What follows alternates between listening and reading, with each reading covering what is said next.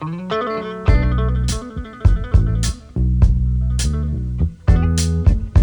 quanto ci interessano i leak di notizie riservate dei servizi segreti? Ciao, sono Francesco Giano. Questa settimana sostituisco Alessandro Tomasi alla guida di Talik e queste sono tre storie che mi hanno colpito oggi. Le prime due tecnologiche. Partiamo. Venerdì scorso sono apparse su varie piattaforme come Twitter, Telegram e 4chan diverse decine di documenti riservati provenienti dal Dipartimento della Difesa americana. Ora, come hanno scritto Andrea Marinelli e Guido Olimpio sul Corriere, gli americani spiano anche i loro amici. Non è una sorpresa, ma lo diventa quando emerge e crea quindi sfiducia reciproca. Cose sparse che abbiamo imparato leggendo questi leak. Uh, negli Emirati Arabi gli sceicchi, stando a queste carte, hanno deciso di collaborare con i servizi segreti russi, quindi contro le di Washington e Londra. In Egitto il presidente Al-Sisi sta camminando sul filo, in difficoltà, ha bisogno di assistenza economica, perciò sta contando su russi e cinesi e quindi non sugli americani.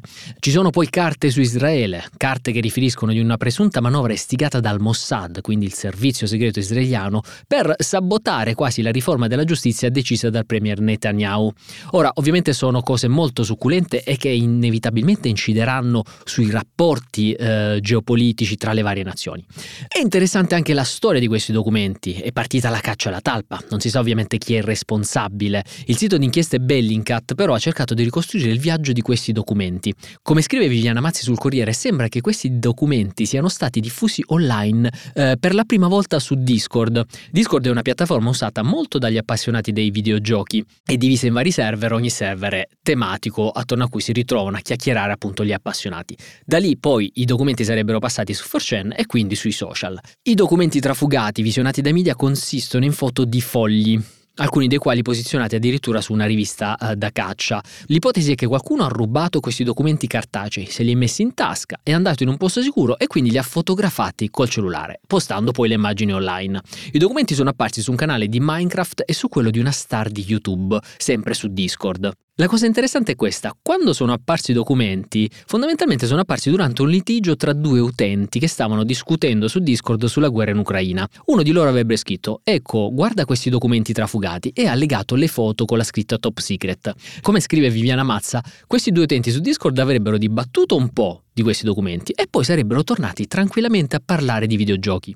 Perché cito questa cosa? Perché mi interrogo sempre su quanto ci interessino le storie che derivano da questi leak. Ovviamente anche in queste ore stiamo assistendo a delle inchieste fatte come Dio comanda dai giornalisti migliori al mondo, però vi faccio una domanda. Mi sapete dire a memoria una storia dettagliata contenuta in grandi inchieste come eh, Swiss Leaks, Wikileaks, Cambridge Analytica, Panama Papers, Pandora Papers, caso Snowden o simili? Io personalmente faccio molta fatica e qualcuno ha scritto che questo è il problema delle grandi inchieste basate su terabyte di dati che fuoriescono da aziende o istituzioni grazie ai cosiddetti whistleblower, eh, cioè quelle persone che trafugano i documenti per portare all'attenzione dell'opinione pubblica.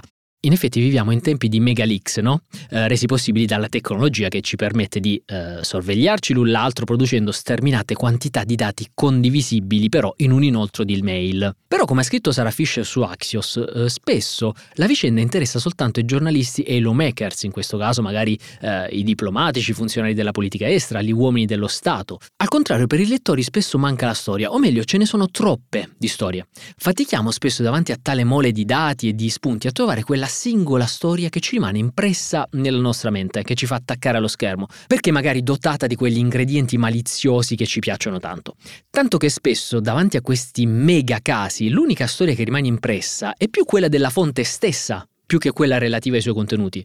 Come parliamo ancora oggi del caso Snowden, riferendoci ad Edward Snowden, di Francis Hogin, riferendoci alla um, donna che ha trafugato dei documenti da Facebook, a Julian Assange, quello responsabile del Wikileaks, o in questo caso come ci stiamo appassionando più alla caccia alla talpa e a Discord e quindi al viaggio di questi documenti che al contenuto dei documenti stessi. Come ha scritto tempo fa Pietro Minto, il giornalismo a colpi di PDF e zip parte da un grande leak e alla fine finisce sempre spezzettato, rischia di trasformarsi da un'unica grande storia a un insieme di vicende di taglio minore. Restiamo sempre nell'ambito del nostro rapporto con la tecnologia, la seconda storia viene dalla Cina. L'Agenzia per l'amministrazione del cyberspazio cinese ha decretato che l'intelligenza artificiale generativa, quindi ChatGPT e simili, in Cina sarà socialista. Che cosa vuol dire? Lo spiega benissimo Riccardo Luna su Repubblica, che fa un paio di esempi.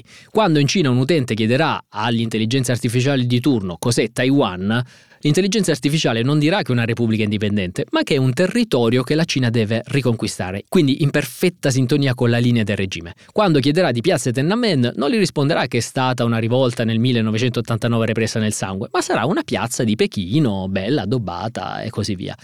Luna scrive: Non ci sarà nessun blocco delle app o delle intelligenze artificiali, ma tutte le aziende cinesi che stanno lanciando strumenti simili a ChatGPT dovranno rispettare i valori del socialismo, quindi dovranno essere in linea con il regime. Sappiamo che in Cina dal 96 esiste un cyber firewall, cioè una grande muraglia digitale, e del resto nessuna intelligenza artificiale è neutrale, tutte sono portatrici di una visione del mondo. Di norma il comportamento di un chatbot di qualunque intelligenza artificiale, continua Luna, risponde a due elementi fondamentali. Primo, il set di regole che noi umani gli diamo, che un po' equivale all'educazione per gli esseri umani. Il secondo elemento invece è il set di dati con cui l'intelligenza artificiale si addestra e si aggiorna, quasi il contesto in cui viene cresciuta. È stato dimostrato ad esempio che molte delle intelligenze artificiali sviluppate nel mondo occidentale contengono dei pregiudizi, dei bias che danneggiano le donne e le minoranze etniche.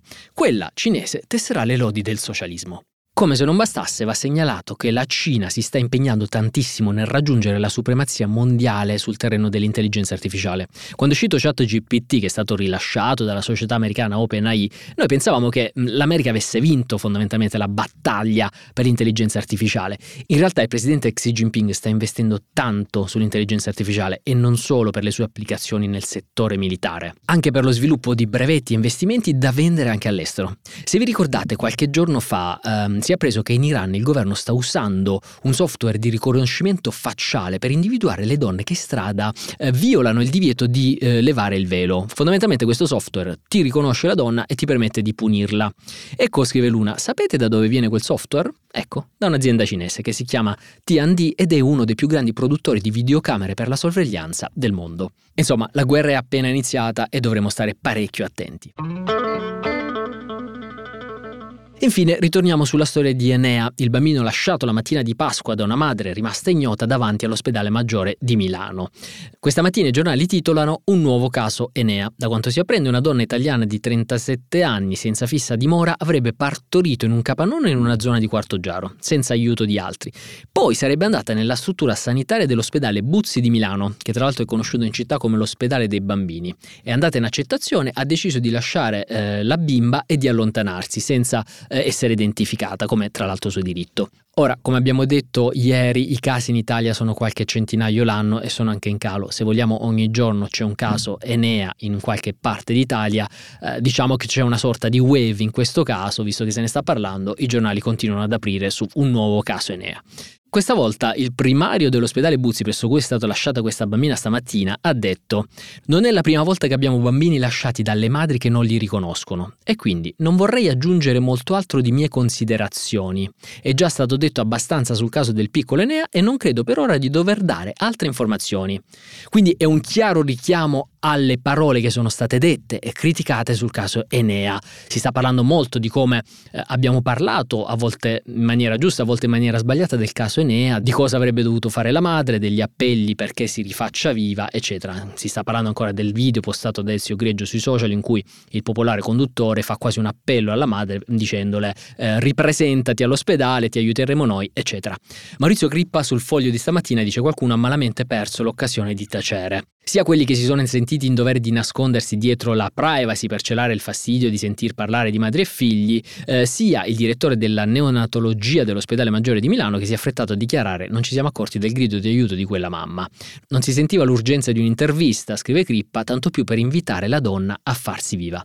Bastava ricordare che esiste una legge che tutela il parto in anonimato. In effetti eh, dal 97 esiste in Italia la possibilità di una madre di partorire e poi chiedere di non riconoscere nascere il figlio. Infatti il figlio all'anagrafo risulterà come nato da donna che non consente di essere nominata. E questo, dice Crippa, dovrebbe bastare per tutti. Nadia Terranova su Repubblica dice la verità è che noi delle vite degli altri non sappiamo proprio niente. Anche se gli urlatori di certezze la fanno facile, da una parte e dall'altra, di come vadano le vite delle madri e dei bambini è così difficile fare teoria. Nessuno studio potrà mai fare nient'altro che ipotesi, nessuna certezza potrà mai ambire ad altro che un po' di statistica. E quindi una frase, secondo me molto bella, che personalmente mi proporrò di tenere presente ogni volta che mi imbatto in qualche storia, lei dice, la teoria non esiste, esistono le storie, esistono le vite. E per chiudere, a proposito di vita, ieri abbiamo parlato dell'origine dei cognomi dei cosiddetti trovatelli, ovvero come venivano chiamati i neonati che venivano abbandonati nell'antichità davanti alla rota degli esposti, quella sorta di eh, bussola a forma di cilindro che permetteva alle madri di lasciare i propri bambini davanti a istituti religiosi, orfanotrofi, perché qualcuno se ne prendesse cura. Abbiamo parlato di cognomi come Trovato, Dio t'aiuti, Proietti, Dio t'allevi e molti mi hanno fatto giustamente notare ti sei dimenticato Esposito. Esposito è uno dei dieci cognomi più diffusi eh, in Italia e mm, credo il più diffuso in Campania. Esposito era il cognome che per consuetudine veniva dato in Campania agli infanti che venivano rinvenuti davanti alla ruota degli esposti appunto i bambini lasciati là venivano chiamati esposti o mh, proietti. Eh, la ruota degli esposti, ricordiamolo, è una sorta di bussola di forma cilindrica che permetteva alle madri di lasciare eh, il bambino davanti a istituti religiosi o orfanotrofi perché qualcun altro se ne prendesse cura. A Napoli la ruota degli esposti nasce nel 1300 circa eh, di fianco alla Basilica dell'Annunziata, ancora oggi è visibile. Rimane in funzione per cinque secoli, viene chiusa nel 1875, anche se dopo la chiusura molti altri neonati continuavano ad essere eh, lasciati lì sul sagrato, nella speranza appunto che qualcun altro se ne prendesse cura.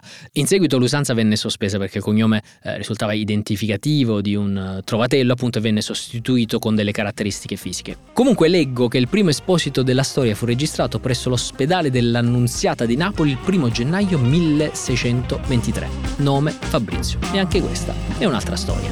A domani!